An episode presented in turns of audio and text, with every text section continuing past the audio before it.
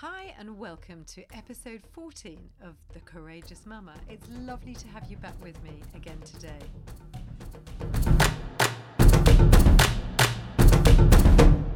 Last week, we looked at belonging and the effect that it has on a child's self esteem, and we looked at a great tool to establish a sense of belonging in the family.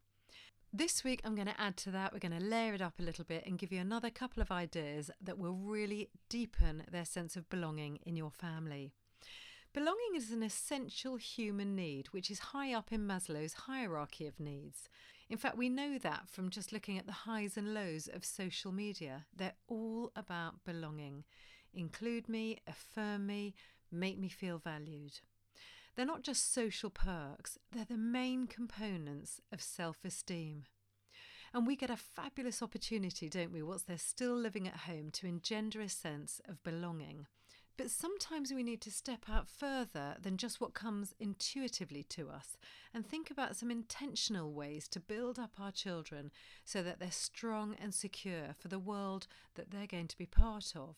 It's a world that there's no precedent for. It's a whole nother level of social interaction. So the stronger we can make them, the better equipped they'll be. So today I'm going to look at a couple of ways to be intentional about belonging in your family. I remember I was first asked to speak on the topic of belonging a few years ago, so I brought it up with the kids at the dinner table and I asked them this question What's the difference between being in a family and being part of a family? And one of them replied, To be part of something, you have to contribute as well as receive. I thought that was quite profound, and it's so true. You know, savvy politicians and business leaders have worked this out for themselves. If they want a person's allegiance, they don't just shower them with gifts, they ask them for a favour, they invite them in.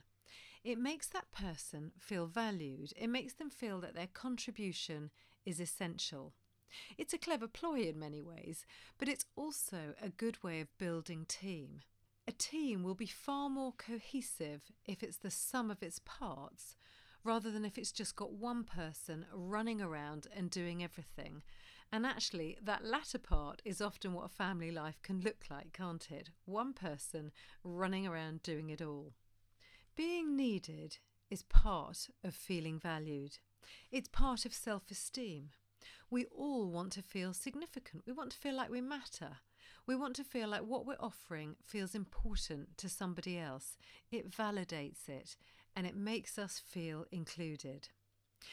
Let me give you an example. If the affable Jamie Oliver rang you up and said, Oh, I'd love that recipe for your fabulous apple pie, how would you feel?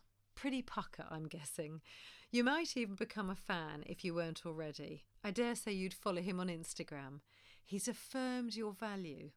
He's scooped you in. You feel like a bit of an insider. By that same token, imagine what it does for our children when we invite their opinion, even when you don't particularly need it.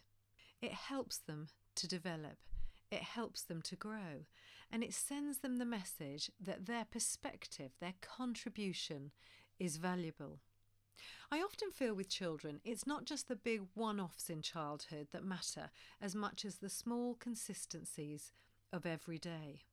A little message on a regular basis that cements the notion that they are valuable, that they're a valuable contributor, will be part of their core strength in the future. You know, it's much harder to persuade an adult that they have value if during their childhood their ideas and concepts didn't inform the processes of family life.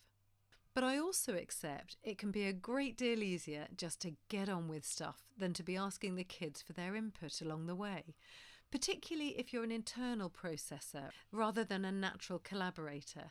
It'll even feel quite exhausting at first to be intentional about including other people's perspectives.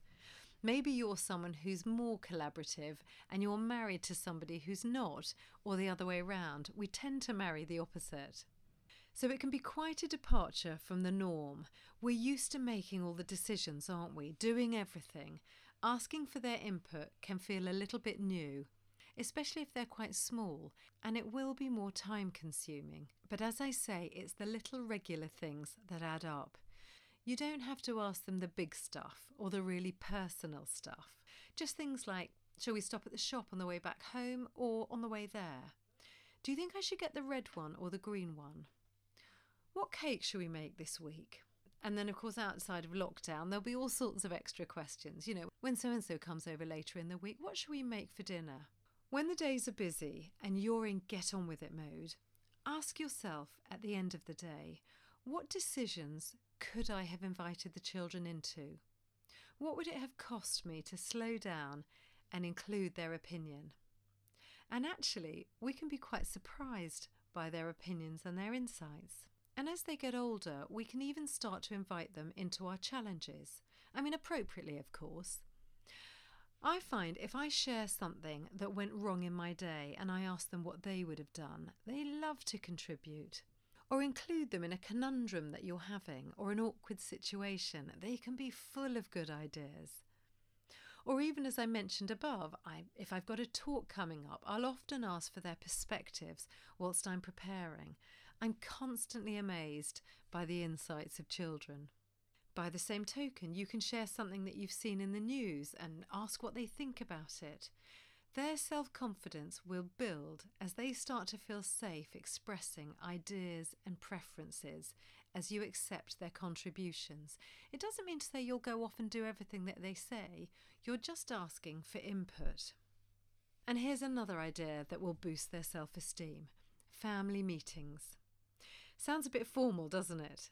But it doesn't have to be formal at all, just intentional and with some form of regularity. Just a place where you get to talk about things together, things that are coming up, uh, make plans, include them in the process, things that you're sort of trying to be organised about in family life, perhaps some chores that need talking about that you'd like their opinion on. Like so many good ideas, it's not the outcome that's the bigger win here, it's the process.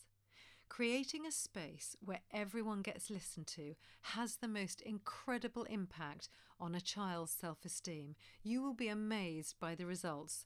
And it can be a particularly helpful tool in a family where one child is beginning to act out a bit, get a bit bossy, push back, be disruptive. You know, when that behaviour dominates and you stop and think, what's causing all of this?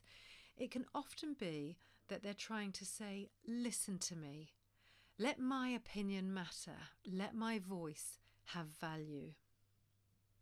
We want our children to know that they don't have to shout or strop or be overly assertive to get listened to, don't we? These family times are a great way to practice that. And I say practice because as much as one person will practice speaking, the others will all be practicing listening. We had a couple of agreed boundaries to our meetings. One was that people didn't speak over each other, and the other was that every opinion was valid. And that way, we weren't trying to get total agreement among everyone. We were just trying to get them used to airing their ideas and at least get to places of understanding of each other's different perspectives. In that kind of a setting, children will develop the confidence to express their opinions if they know that they're going to be listened to not mocked or disagreed with or put down or giggled at. And this boosts their self assurance and it makes them feel empowered. And you can add things to your meetings like you can add a favourite drink. We used to do hot chocolates with marshmallows. Um, you've probably got some alternatives that you prefer. And you can even name your meeting. We called ours Family Circle, but I'm quite sure you can improve on that. And then have some ideas of what to discuss, what you feel is up for grabs. It could be that you're interested in their input in a family holiday, although that might be slightly less likely this year. It could be talking about ways to help in the community. We tried to have the odd community project on the go when ours were little. So when lockdown came round, um, I know lots of families put notes indoors of neighbours to say if they needed any help call this number. That's the kind of thing that you can discuss at a family meeting. We had a series of family meetings where we looked at creating a list of our family values. And when I say a series of meetings, I thought we'd get it done and dusted in a couple of sessions. But actually, going around the family and listening to people's values and what feels more or less important was a really fascinating time for us. It turned out that, you know, mercy and justice can have very different weightings for different children. Solitude and family time together can have a different level of importance for children. And we really got to learn what was important to each other. And between us all, we got a list together of things that felt important as our family values. In fact, that list is still on the fridge door to this day. Many aspects of belonging, as I said at the beginning, will come naturally, but adding depth to their sense of belonging gives them deep roots. I mentioned last week that your children will take their values from the group that they feel they most belong to. So, any form of strength you add to the sense of belonging in family will give it a greater chance of being their primary belonging place and the place that they take their values from. And as much as I love the values and thoughts and insights and input of their friendship groups, I actually want them to be quite considered about their values. I don't necessarily want to impose all of our values on them, but I want them to develop strong values in the family setting. I don't want to leave that to their friendship groups. So, just to recap, to feel like you truly belong, you need to believe that your contribution is valued. So, those are two really strong ways of encouraging contribution having some specific family times and inviting their opinion throughout the days. And as well as the many other benefits that I've sort of mentioned along the way in this podcast, your children will learn to strive for the values of the group, not just for their own ideals. And that leaves them an awful lot easier to get on with, to collaborate with, and to be in a group with, which is going to be inevitable and necessary as a part of their ongoing lives. A strong sense of belonging in the family will also protect their hearts as they venture out not only into the real world, but into that scary cyber world that is full of traps and places where we don't feel we belong and we can feel left out. And you may well have introduced some of these ideas into family life already, but if some of them are new to you, what better time to start than now when we're all around each other so much? I hope you've enjoyed listening today. If you have, pass it on to a friend. If you want to connect with me, I'm very easy to find on Instagram at The Courageous Mama or Madeline Stanny at iCloud.com is my email, and I love hearing back from you. And do come over to my blog, thecourageousmama.com. See you next week.